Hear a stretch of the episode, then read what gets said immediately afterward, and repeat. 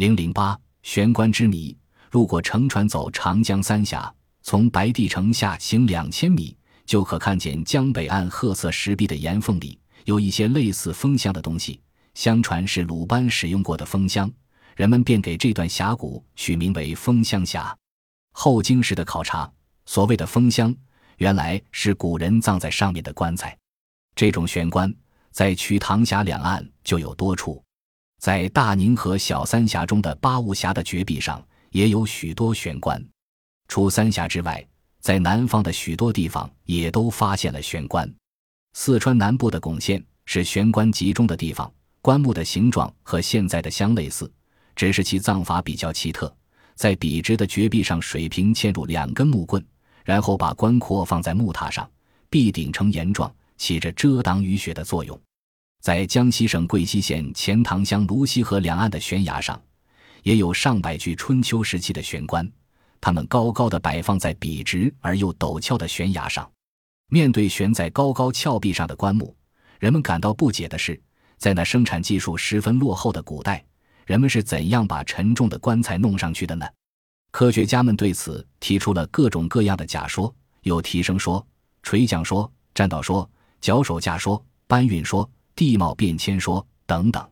据一九九九年七月初中央电视台报道，在山西也发现了悬棺墓葬群，这并不使人感到奇怪。在悬崖上搞建筑，山西早已有之。衡山悬空寺可谓名震中外的名刹古寺。为了揭开悬棺之谜，一九八八年以来，上海同济大学、江西省文物局和美国加州大学等专家曾联手进行了一次现场演示。他们选定江西贵溪一处藏悬棺的地方，用仿制的古代绞车进行悬棺模拟吊装。先是两个人登上山顶，固定住绳索。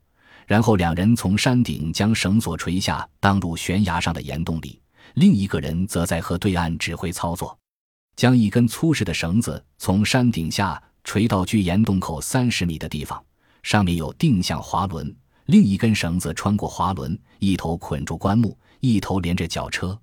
随着绞车的转动，棺木慢慢升向高处。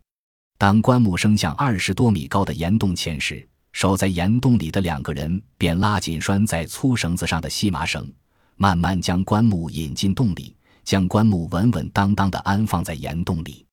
这次试验虽然成功了，但很多人仍对此提出疑议。他们认为，古代人很难有如此先进的绞车，即使是有绞车，但在那水深流急的江面上，如何安置绞车？这和在陆地上安置是截然不同的。再说，对于一些先凹进悬崖里数丈深的岩洞，如何克服重力，靠一根细绳把棺木引进洞里？这些问题还没有人能够给予圆满解答。